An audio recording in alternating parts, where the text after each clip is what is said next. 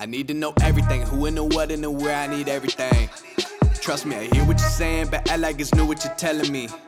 I'm curious, George. I hop in the Porsche, five and a horse. I'm ready for war. I'm coming for throats to turn to a ghost. I need to know everything. Now you be surprised at the info you get is by letting them talk. Hey everyone, I'm Ashley Asti, and I'm curious, aren't you? I'm Curious podcast brings the unfamiliar closer. I'm telling stories and sharing conversations with people who remind us that love demands we move toward justice and that we're all connected. This opening music is called Curious George by Nate Rose. All right, let's get to it. I'm ready for smoke. I need to know everything, who and the what and the where, I need everything. Trust me, I hear what you're saying, but act like it's new what you're telling me. I'm curious, George. I hop in the Porsche, five and a horse. I'm ready for war. I'm coming for throats to turn to a ghost. I need to know everything. Now they ain't go harder than me. Gloria Araya is my guest today, and uh, I found this episode to be a masterclass in generous listening and the way she has learned to listen to her body, to our companion creatures, to the earth, to the world. I found myself getting quiet often, just sort of listening and taking in her wisdom and her energy, the energy of her truth. While Gloria is what I like to call a modern Renaissance woman, we plan to focus on movement. She's a movement teacher. And yet, I feel like this exploration of movement took us far beyond a, a, physical movement and into discussions of sensuality, of death, of connection, projection, of love. So it was a moving conversation, to, to use that word. A little bit about Gloria. In the episode, I share how she came across my path, but like I said, she's a woman of many talents and paths. She is an international dance movement presenter, she's a choreographer, a photographer, a speaker. She's a passionate advocate supporting arts movements and women's rights and caring for the environment and education. She uses dance and music as tools for inspiration, especially in her movement work. And with that, she's her unique style of dance. She's traveled the world sharing this philosophy of movement. One of the reasons we connected, and again, I'll get into this more, is through the tango classes that she teaches for people with Parkinson's. So, an accessible form of tango. I got to take one of those classes, and oh my gosh, I I'm pretty sure I smiled the whole time. She's also the founder of Ayun Movement, something we'll talk a little bit about in the episode. This is what she calls a social enterprise offering nurturing learning experiences to inspire positive social change. It's another form of movement, not only in our bodies, but in the world. How do we create social change movements? If that wasn't enough, on top of that, she is the founder of Traffic Stops Where Love Begins, a, a nonprofit organization raising awareness of modern day slavery. With this bio here, I feel like I'm only touching the surface, but I think it's her spirit, even more than her bio, that expresses who she is and speaks her soul language, and I feel like just rises out of her and hopefully into you during this episode. So let's dive in. So, Gloria, I mean, you know the story, but for for listeners of how I found you. So you were doing an event for where I work at the Parkinson and Movement Disorder Alliance. And I first came across your name when I was writing something for the event and I had to look up your bio. And I remember reading it and being like, who is this woman? Like this Renaissance woman who's involved in advocacy and movement and photography and all these beautiful things, like with clear purpose and vision. It was i was like i need to connect with her. That was that was my first thought. And then you you led the event. So you were hosting a tango class for people with parkinson's and their loved ones. And the tango class was done from from a seated position from chairs. And i took the class in the middle of my workday. I, I jumped on onto the zoom class. And i must tell you it was so joyful. And beautiful. And i it reconnected me back to something that i love. So I, t- I grew up dancing and taking dance class even through college just because i loved dance.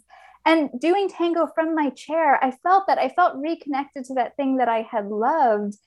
And it mm. was so special to see you capture that and that empowerment that you offered. And again i don't even i'm not someone with parkinson's. Someone i, I love doesn't have parkinson's and yet it still reached me uh, so i just want to tell you i was so grateful for you sharing your spirit then and now as we get to explore on this podcast together Ah, well, this is so sweet. Thank you so much for the invitation, for the acknowledgement, and absolutely for the opportunity because I had no idea it was on my horizon. So it was really, really special. Thank you so much. Mm, the, the gratitude is mutual for sure. So, what I want to do is, as I often do these podcasts, is actually start a little bit at your beginnings, the beginning of your life. You grew up in Chile and the last time we spoke, you told me that you've been an observer since you were very young. Tell me more about that, what it meant to be an observer growing up. Mm, okay. Well, uh, hopefully, uh, first of all, I'm going to start because this is obviously a personal experience and we are a product of our personal experiences. Um, but as a very young age, I became an observer mostly because of the chaos and the dysfunctionality in my family. And um, so at a very young age, I had to navigate that dysfunction. And through that navigation, I became an observer. At the hmm. point, at the time, I didn't see it as an asset. I didn't see it as a very useful skill, but rather as a form of a survival. Hmm. And yet today, I am very grateful for having taken that experience and turned it into something that it could be positive not only in my life but also in how I relate to the world with other people and to show the compassion and the empathy that sometimes we need in order to interact with other individuals in life and because we tend to judge people on a constant basis because it's much harder to really think and step back and mm. take time.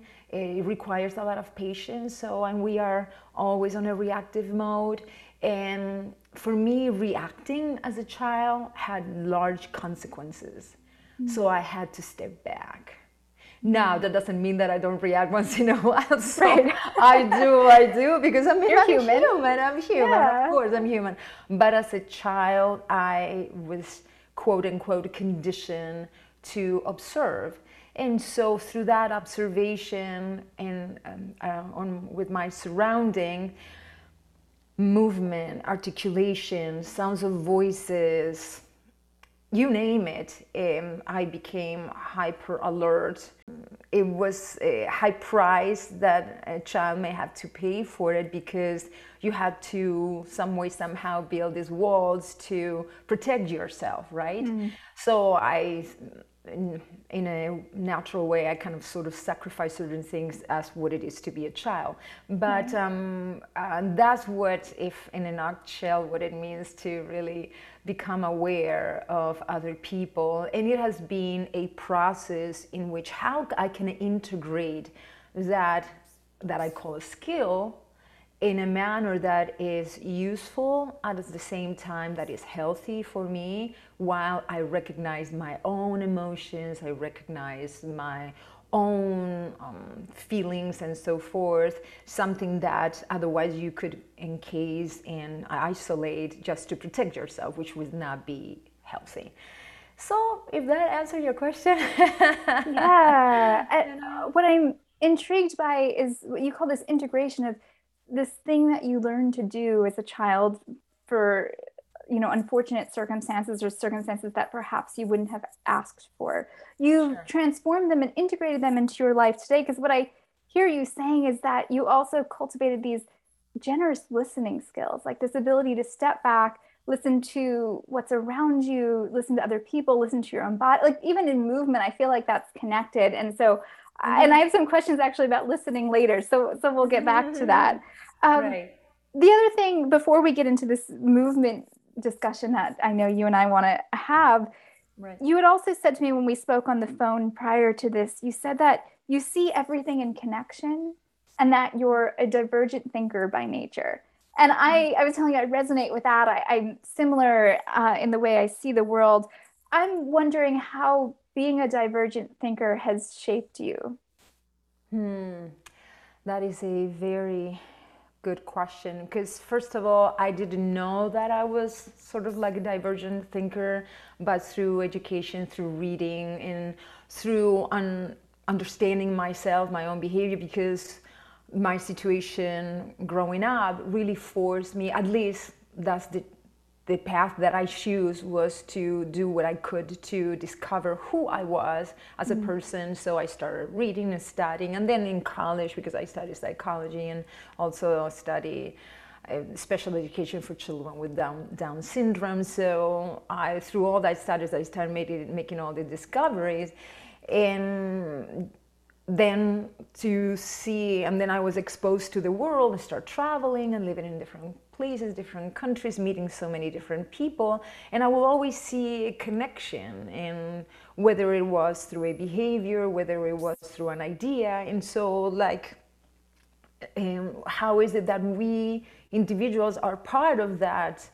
in terms of how do we act, the power of our actions in the world. And so, what do I decide to do, and that connection that it will have in the world with other people in the surrounding, and not in a linear way, yeah. by the way. Which is really remarkable. And what I mean by that is just to give you a simple example you meet someone here, and then 10 years later, turns out that your actions influence that person in one way or the other and then you meet somebody that you have no idea who that person is but that person was influenced by that person that you influenced and so yeah. forth and so that's what i mean by that connection is very organic and at the beginning I, it was very difficult for me just because everything is kind of sort of linear first you got to do this and then you got to yes. do that and then you got to do here and you got to do there and that to me was never natural mm-hmm. it was never natural and so I just saw something and it made me discover something else. And then I was like, oh, and I see this connection in here. And oh, yeah, and I see this connection. And that said, you need a little bit of um, guidance from potential mentors and that takes me to the conversation of mentorship mm-hmm. i didn't have that mentorship so in my humble way i do what i can through my movement workshops mm-hmm. and my presentations not to tell people what to do, but hopefully to present a door in which it could be a guidance towards a mentorship or towards an idea, because mm. mentorship is just fundamental for anybody, really. So, to guide you and to really put things within a context, if that makes sense, you know, in a context. Yeah. So then as a divergent thinker, you're not all over the place, you know. Yeah. like you could go in so many different directions, you know. Yeah. And that's when it comes the importance of a team,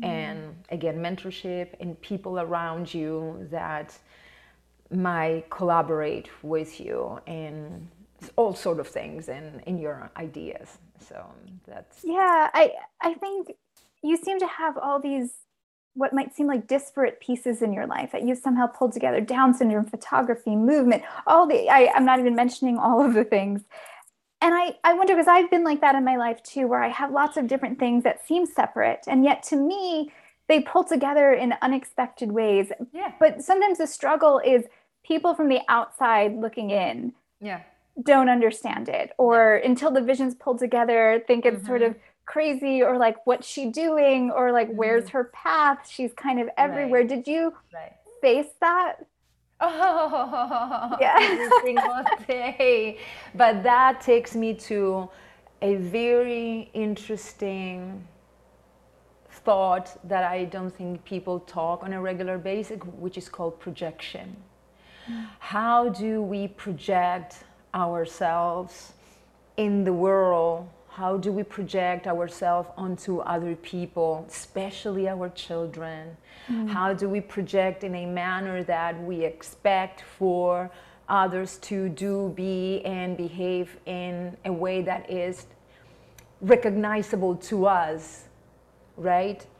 And because perception it is just incredible you are a woman i am a woman but you have had a completely different reality what it is to be a woman just mm-hmm. for the mm-hmm. mere um, point that you were born in a completely different country that I was born and right. so forth. Even even if you are the older child or the younger child or in the middle, that is another factor as well. The fact that we may speak different languages and so I mean you name and now let's not even talk about genetics, right?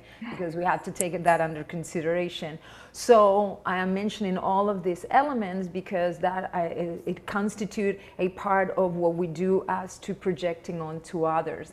And that's why for me education is so fundamental especially for the little ones is how to implement an education in which going to the title of your uh, podcast is to be curious to be curious about the world and ask questions instead of assu- assuming things we assume things on a consistent basis and we are assuming only from our perspective, not from another person's perspective. And so, um, to answer directly to your question, yes, I have been judged many, many times about all the things. You're not focused, you don't do this, you don't do that. Yeah. But now I realize through pain, through the, the pain of being rejected, especially by people that you fell in love with mm. and they push you aside.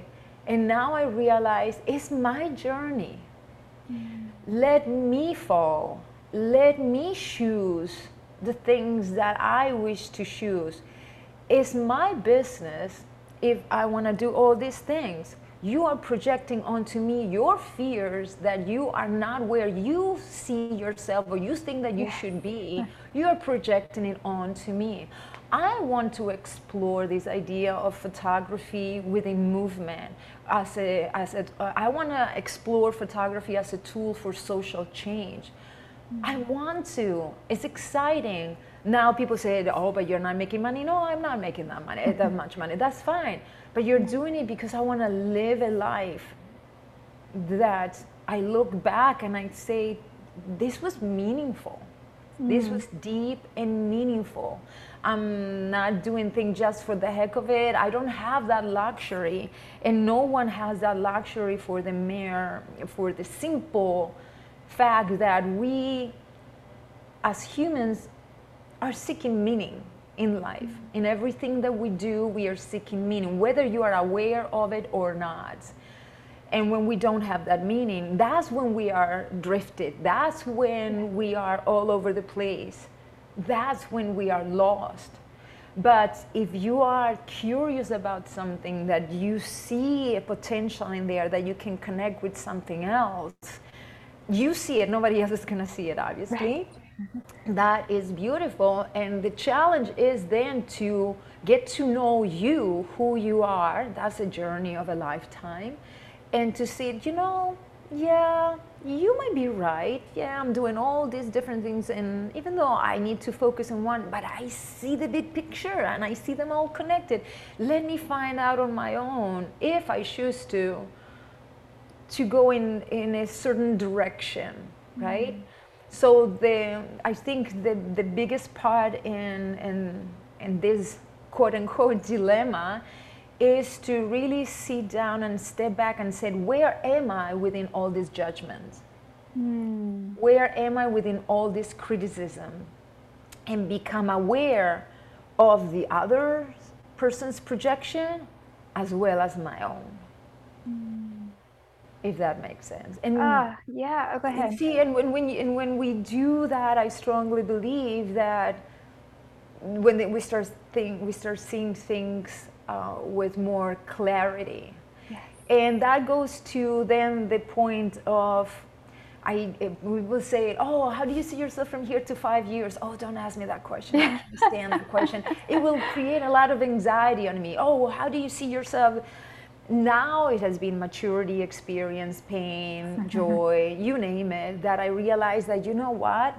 Yes i need to write things down. And so mm. is this process on a daily basis. What can i do today? So so the main thing would be how do you see yourself in in, in, in a way? How do you see yourself?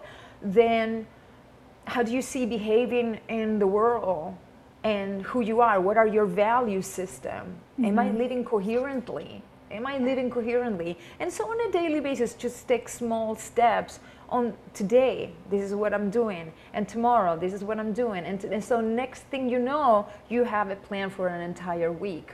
And then you continue, and then you have, an, and then to start building that idea. And oh, yes, for next year. So like right now I'm yeah. writing down these ideas that I have and committed myself to them and then do what you can to execute it. And one of them is the process of feeding the idea, nurturing the idea, and surround yourself by people that even though may not know about the idea, they are in the same wavelength uh, of not uh, this, um, how do you say this, in the on, on the clouds yeah. kind of uh, inspirational things but rather people who will inspire you to continue moving forward right?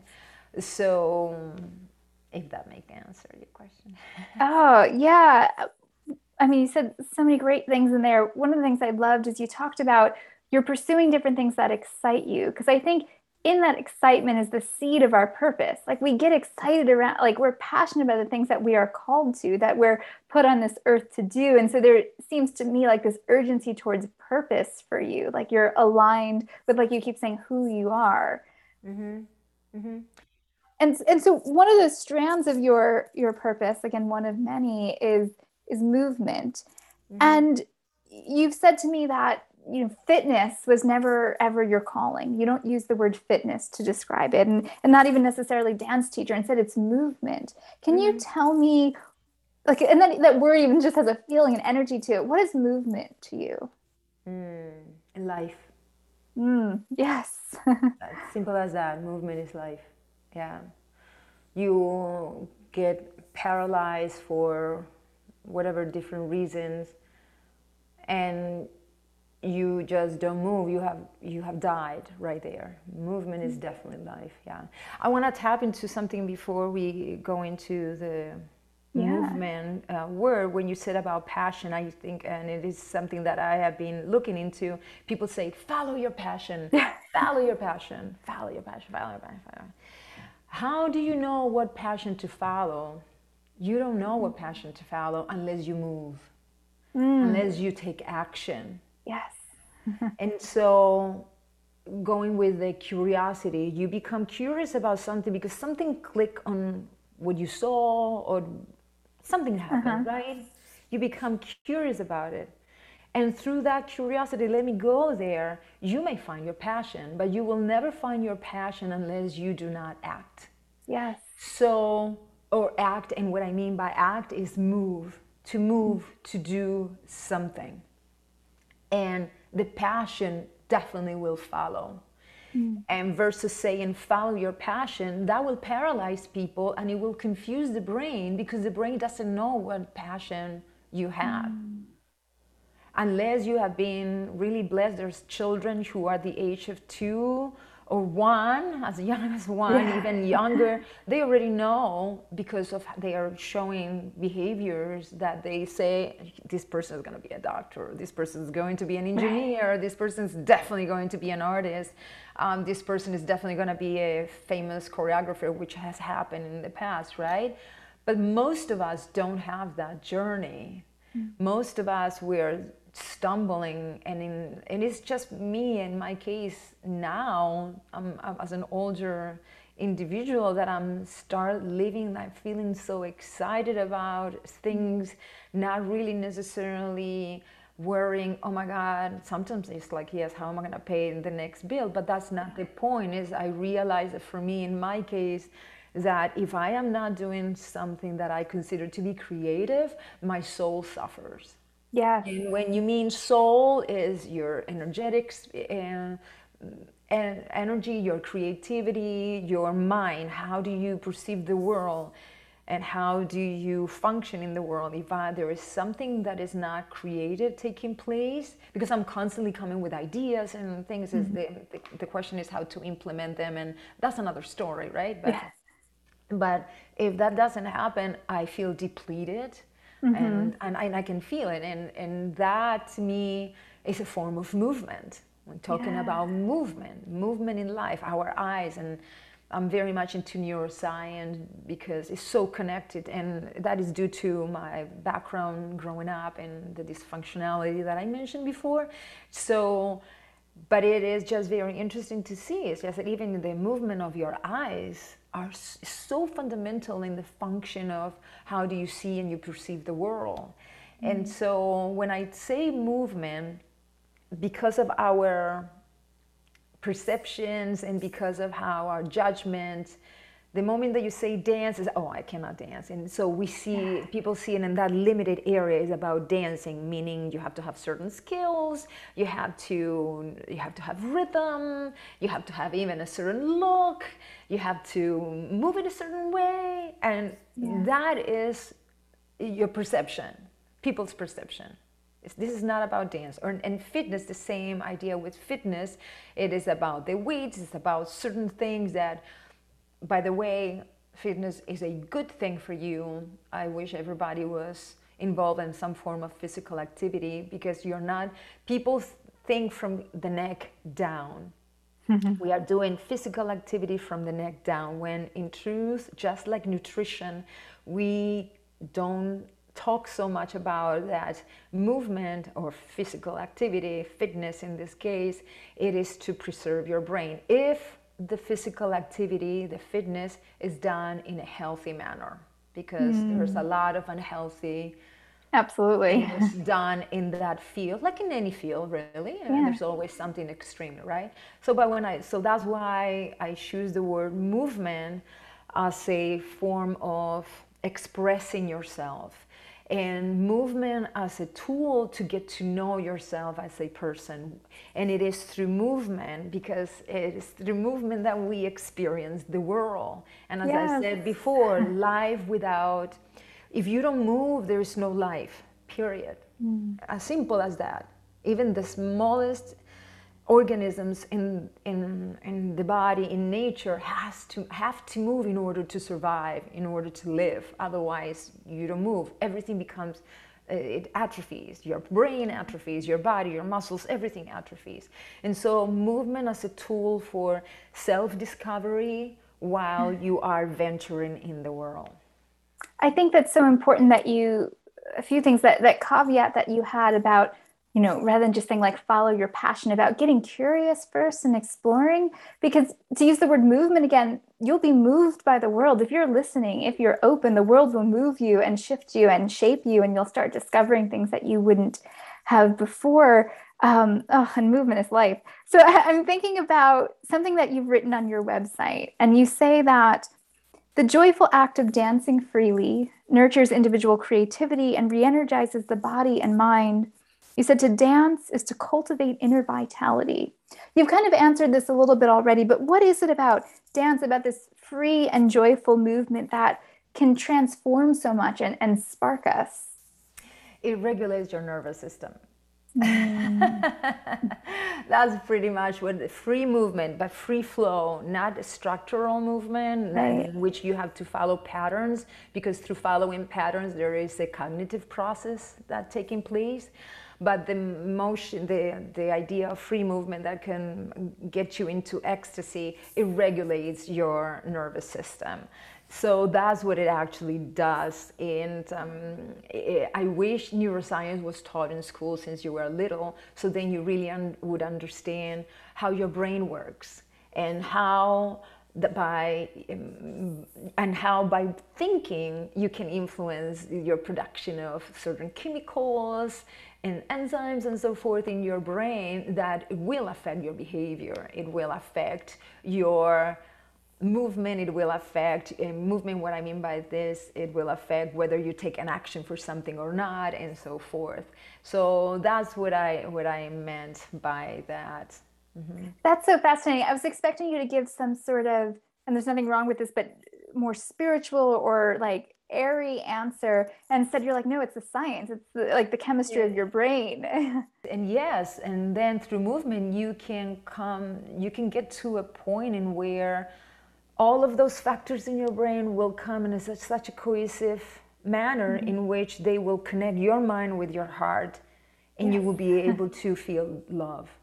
Mm. You will be able to feel that inner peace. You see, like right now, I'm getting emotional just thinking about it because I'm feeling it.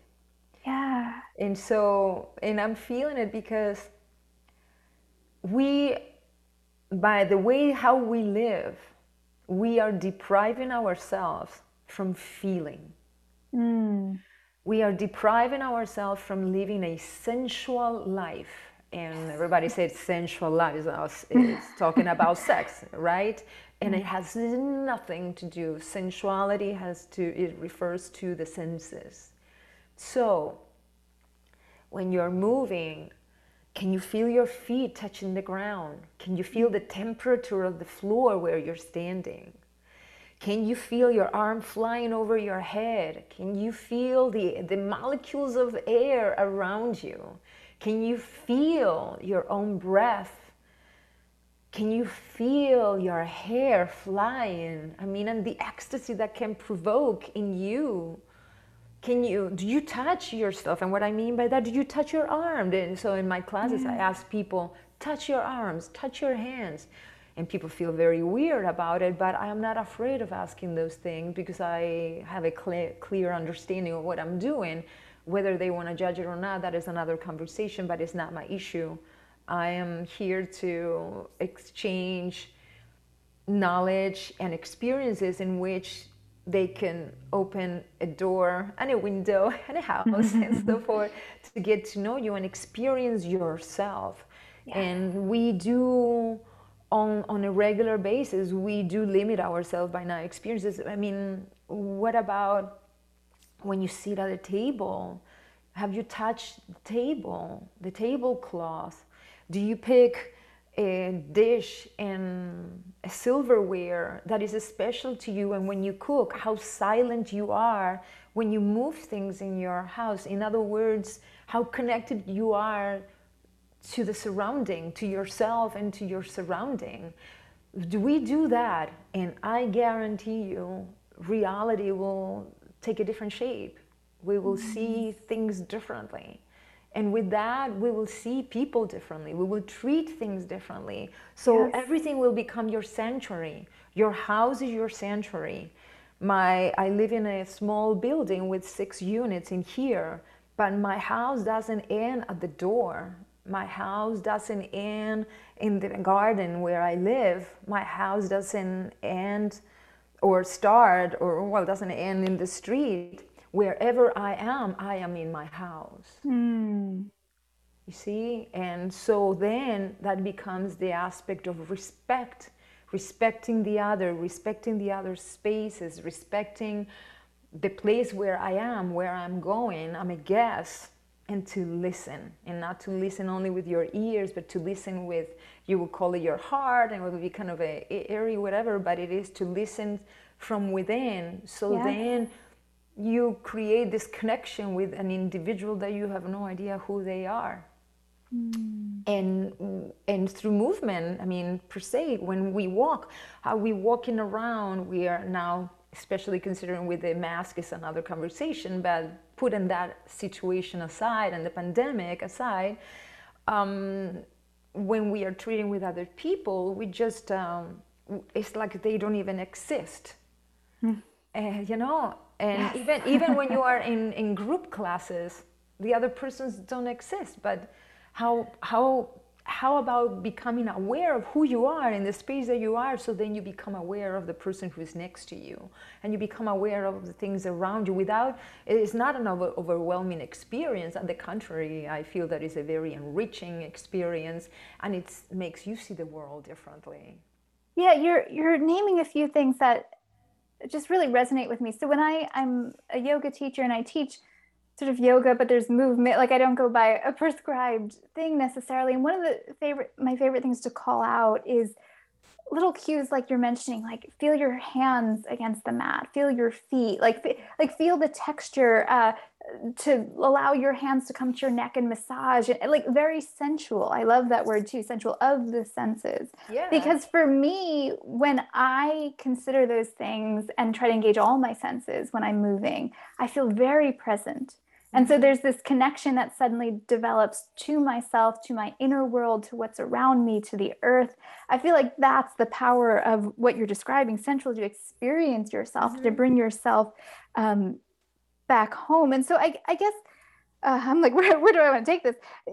I, I was talking before, there's so much. I was talking before about movement being a form of listening. Um, mm-hmm. And you you mentioned you used the word like listening to your heart, mm-hmm. and I and yet I also feel like, and you've said this before to me that. Uh, you said people don't know how to move like innately that there's this disconnection mm-hmm. and so when we're disconnected from our bodies and disconnected from our hearts disconnected from that movement do you think it's affecting largely um, not only our relationships with ourselves but with each other or with the earth or what we're doing to the, the planet? Like all these yeah you're, you're nodding.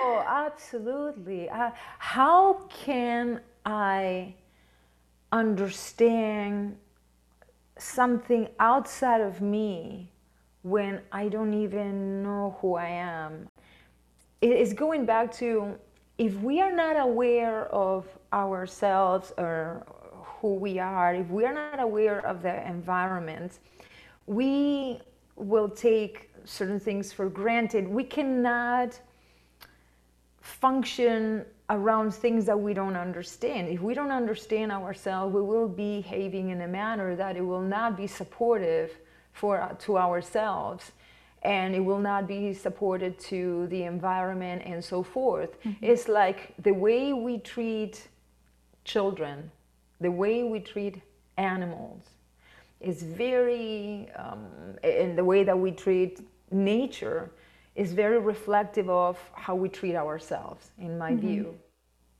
So, and that shows us how ignorant we are of our own needs and our own nature. Yes. And to me, when we care, when we really care, that it is a moment of revelation in which we say, I know what love is. Mm. When we take responsibility for something, we associate the word of responsibility with the chores, with we gotta pay the bills, you gotta be responsible, with the with the heavy things. But to me, and I had this epiphany after a very big event in my life, it was just very simple that responsibility is nothing more than an act of love to oneself. Mm. So when we really understand what love is, is love is understanding, is respect, responsibility, is about caring. We do understand that the world changes. So then you start treating yourself differently and consequently you start treating the things that you have differently. And then you said oh my goodness i need to treat the things that are around the other people differently. Because then you're projecting talking about projections yeah. you're projecting yourself into the world. Mm that to me is a beautiful projection versus projection versus the projection that we always have which is the judgment why you don't do this why you don't do that how did you come here why that is the typical projection that we all do with other people but there is no question in my mind that the way we treat ourselves is how we treat the world Mm, and, and then there's this projection of connection. We start recognizing our connection to all that is. oh, is. No question about that. No question about that. And, and how time has gone in my life. Um, you call it getting older, right? getting older, and the fact when then you live in different places, then you start seeing the connections even more, even deeper.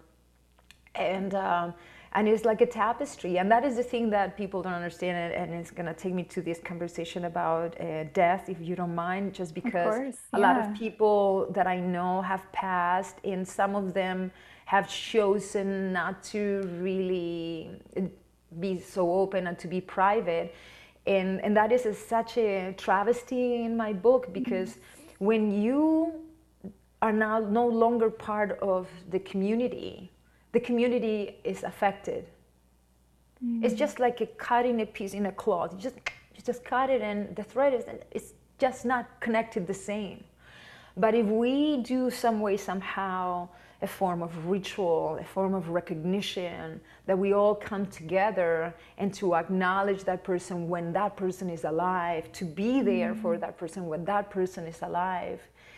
It not only heals the community and it connects with the individual, but it heals the world. Mm. It does heal the world because we are connected as a as a human species. We do we are connected, and that's where it comes where our actions have long consequences and have consequences as far as other places that we yes. will never see and, and we do it and that's when my holistic connection comes about. And that is something that i always felt um, since i was very very young. And mm-hmm. now as an older person with all the things that you see is, is even more evident. It's just so evident. It's like physics actually. It's all connected.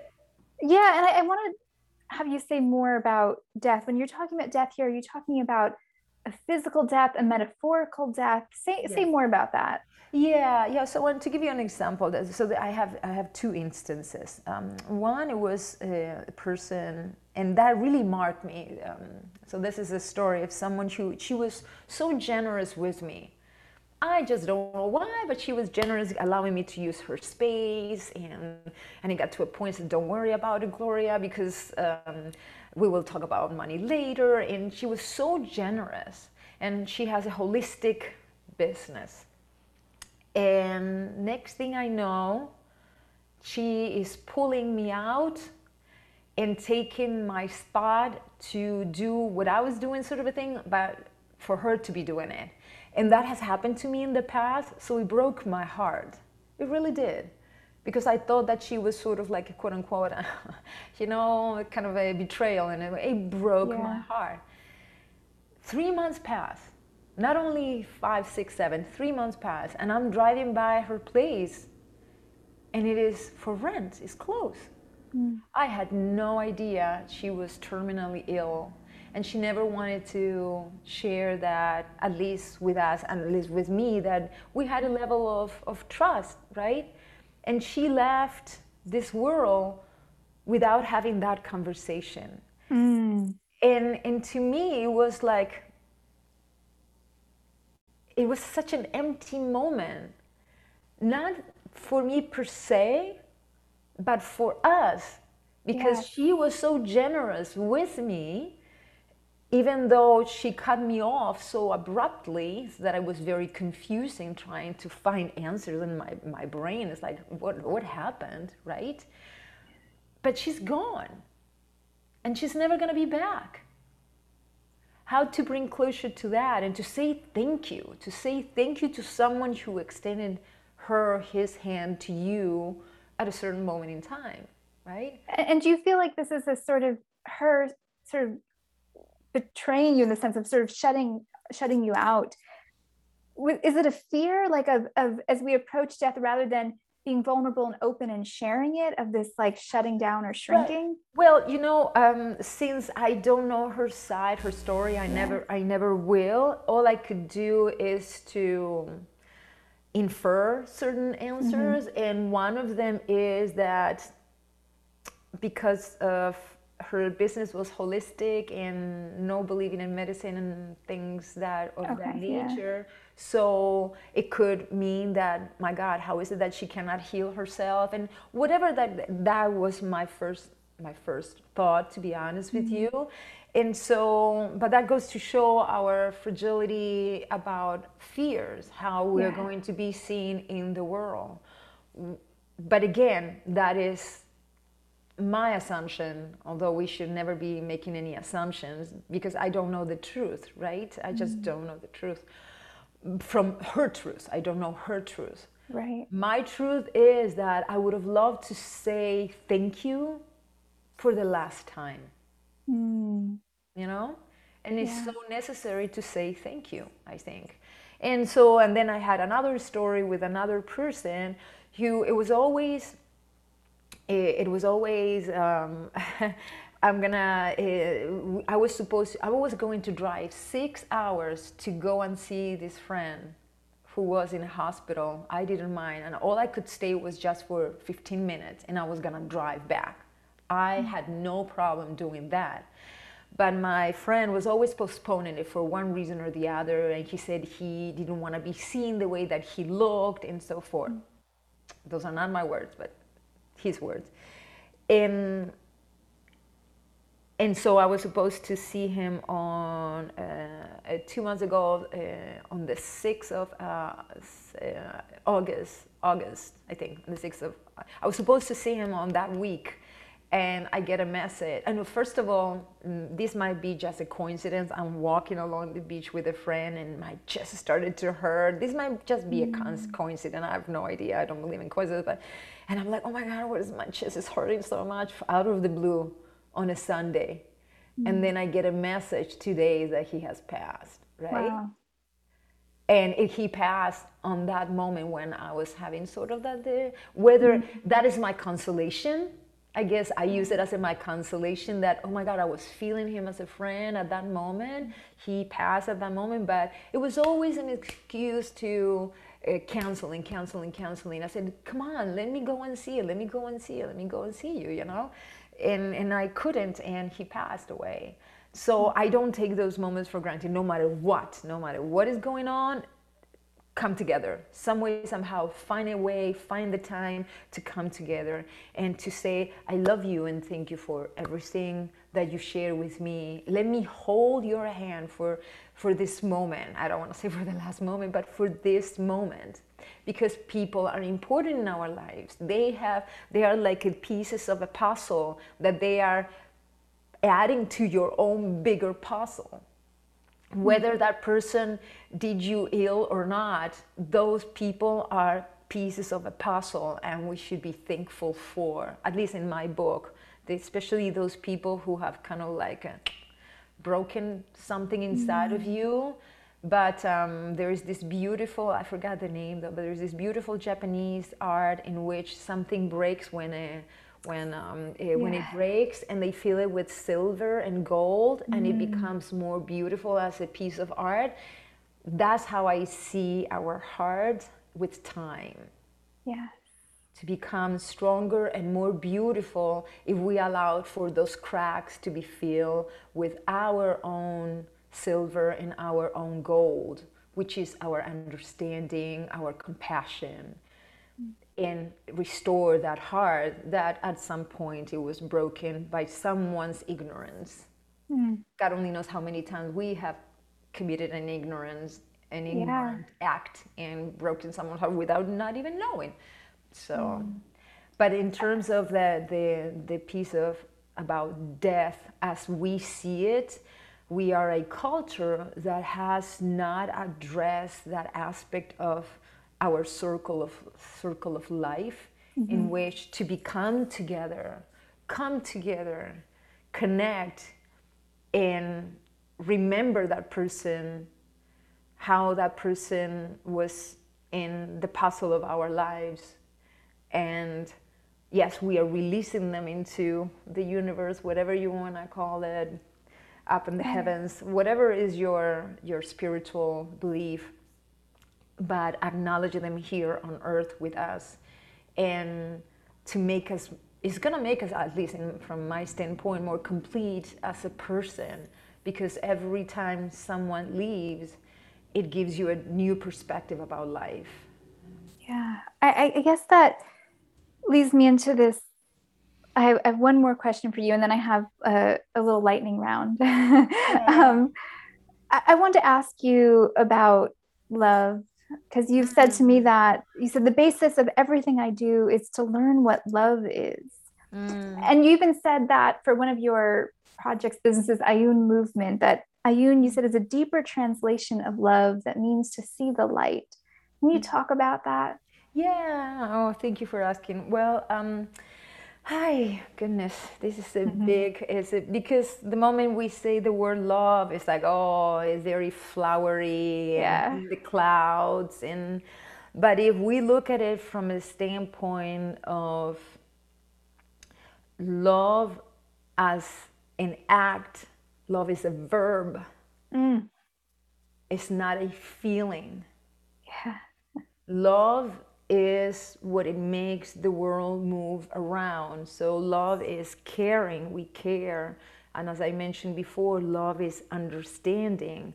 So if I love you, I am going to do my best to understand the situation in which we are. And so then in the process, to understand you, although I will never be able to understand you, never, for the mere, for the simple reason that I have not lived your life. Mm. But I will have a little bit of a glimpse of you by being open to that idea of understanding you. Mm. And then through that, I will care about you. But again, I cannot care about you if I don't understand what caring is. I cannot be responsible if for my actions with you if I cannot be responsible with my own actions towards myself. And that is mm. something that mm. everybody talks about and some and, but but that is the act of love. So it's a process, uh, it's a life process, and that again comes from from my upbringing, in which how is it that you say that you love someone but you behave in it this way? How is mm-hmm. it that it's like do as I say but not as I do? How do you and for a child to look at things like that is very confusing. You mm. said you say you love me, but you did this. I don't understand. And that is scary for a little child and for anybody really, you know? So, yeah. um, but especially for a child that, that doesn't have, um, they are seeking to be in, in, a world where they are being protected and they are not being protected. So when you're not being protected and then you have to, on top of that, you have to go into the world where there's so many wolves and so many monsters, mm. you know, so then how do you, how do you go into the world? It's, it's not about a, this fluffy, uh, esoterical word. Mm-hmm. It's about an action in the world. And ayun is, is comes from the language from the, Mapudungun, from Mm, the land where I come from, from Chile. And when I learned about the meaning of it, it really touched me because it encapsulated all this concept, this process of life per se, in which I see the light in you, and that happens to be the meaning of namaste too. And it's like, my goodness, this is in my backyard. Yes. And I never knew about this when I was back home. And that goes to show my ignorance as a person, in which you see the world from outside, that everything is better outside, but then you don't realize of the richness that you have in your own home, right? Mm. And so, so to see with my own eyes the light in you, I have to also be able to see the light in me mm-hmm. and to be humble about it because that is that carries a responsibility. To see your own light, it carries a deep responsibility because the moment that you realize that, you will start noticing a lot of issues in the world. Mm-hmm. And so mm. you have the choice of are you willing? Do you have the strength, the inner strength, the resilience to look at that issue straight in the eye and to take action? Or you're mm-hmm. gonna go that direction and you, mm, you don't wanna pay attention to that thing. So, so love is not an, an, an easy task. No. It, it, requires this humility to say, I'm going to take this task, this project, the best way I can with uh, all the limitations that I have as an individual and but do my best and move forward with it and then you will be revealed mm. and so are we ready to be revealed ah that's the question right right because we are constantly being distracted to not be revealed mm. and to fall into the um, the uh, cheap entertainment or you name it uh, mm. all the the well the, i was going to say the drugs and the and the drinking and so forth and other distractions. So it's distracting you from who you are. In because as i said it it will require a deep profound responsibility from our part. When you said that uh, like the you will be revealed i was talking to someone today who has been a birth doula for 20 years and now she's training to be a death doula and what was so fascinating is that yeah she she talked about what she's discovering is how alike they are. And there's this tremendous fear at both of these stages at, so at death you know many of us know a fear of death yeah. but also a fear of birth. And so that fear of like being revealed because then you develop that responsibility and that's part of love. And so it just as you were speaking it just sort of clarified for me what what you're saying and what you're sharing. And it sort of comes back sort of pulls together honestly this whole conversation that we've been having. Um, and i know we, we've only sort of scratched the surface here. You'll have to come back. We'll explore more. Oh, sweet things. Um, yeah of course. But for for now i have a little bit of a lightning round for you which is just supposed to be um, like little quick answers. I'll start a yeah. sentence and you'll finish it. So you ready? oh my God! Now I'm, I'm now I'm nervous. You're gonna be perfect, and you can always say pass. That's allowed too. Okay. Okay. So the first one is just a little bit more playful. So I'm going to ask you to finish the sentence, and the sentence is: At this moment, my favorite song to dance or move to is. Yemaya. Ooh, I don't know this. Oh, it's a santeria. It's a Cuban santeria. It's like a drumming. It's like pa pa pa. Oh, it's Ooh. just beautiful. I'm gonna have to get a link from you afterwards. I will. I will. You, have, you have never heard of it. It's called Yemaya. Yeah. Mm. The next one is, if I could wish for anything, I'd wish. if I can wish for anything, I wish. Oh my God, to eat to eat um, chirimoya. Oh, chirimoya is a fruit from my country that I only we only eat it by the se- I grew up eating by the season. Mm. And so it's only in the summer.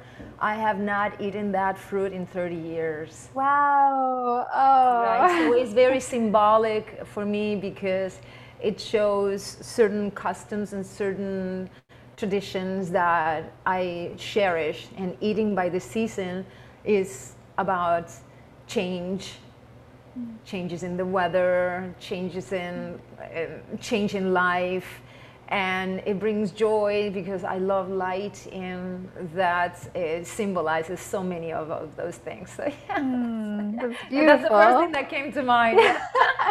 Chirimoya. Oh my god, it's delicious. Oh my I mean, that, I mean that's like that question could really be taken anywhere, and I, I love that answer. Oh, thank you. The next one, the country I dream of going back to and visiting is because I know you've lived in many places. Oh boy. Well, you know, I have never been uh, in.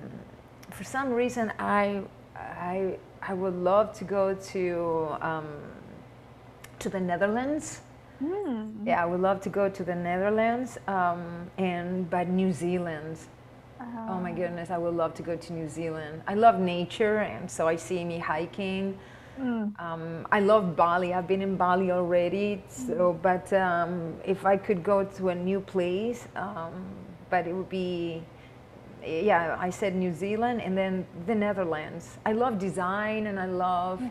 cottages, and I think the other one would be Ireland because I understand Ireland is filled with cottages everywhere. So, yeah, I gave you three places actually. So I that's wonderful. You you have an adventurous spirit. Yeah.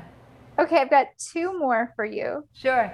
This next one is in this moment I'm most grateful for. Oh, this moment.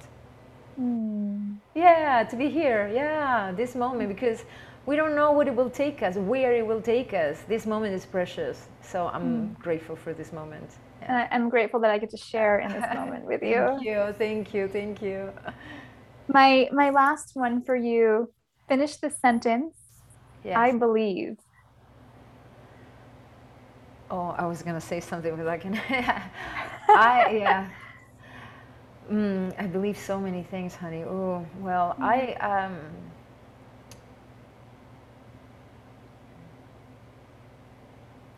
Boy, I believe. Well, I definitely believe that my actions will have a repercussion in the world. Mm. I definitely believe in that. So I'm very conscious of that.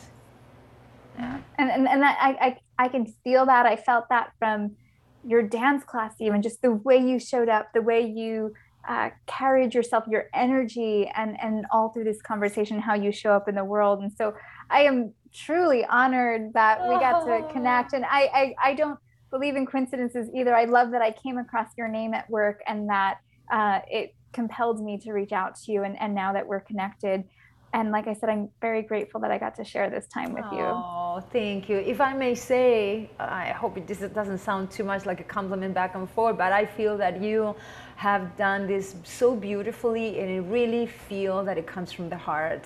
It really mm. does. I really oh. appreciate it. No, so so much. I, I that's my first reaction. My first response and reaction when you called me the first time is like, oh, wow, she really is mm. connected with what she's doing, and it, it was very obvious to me. At least that was my mm. impression. Mm. So I just wanted to say that. Yeah. Uh, sometimes when you're both leading from that heart space or in a similar moment or season in life, it, it connects. And so I feel like there was yeah. that alignment. Yeah. So with that, I, I'm, I'm going to leave it there, but you are welcome back anytime. Oh, I would love to. That would be really fun. That would be awesome.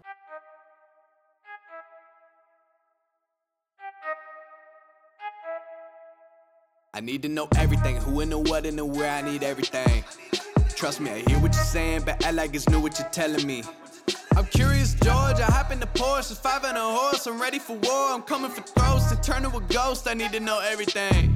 Now you be surprised at the info you get is by letting them talk, so I'm letting them talk. Gotta keep quiet, maneuver in silence, then let them in talk up their body. Another one body, that's just how it go. I got some secrets, I'm shaking the game so they stay on their toes. Stay in your lane, how to stay on the go. I can to play with the pros and act like a rookie, so they overlook me. Then not double up again, none of their nose. None of them cold, they just got lucky but never adapted. So I'm to the one if it's coming to blows. My enemies cutting it close. I let them think that they got me, but what do you know? I had them beat before we ever spoke. I'm ready for smoke. I need to know everything, who and the what and the where. I need everything. Trust me, I hear what you're saying, but I like it's new what you're telling me.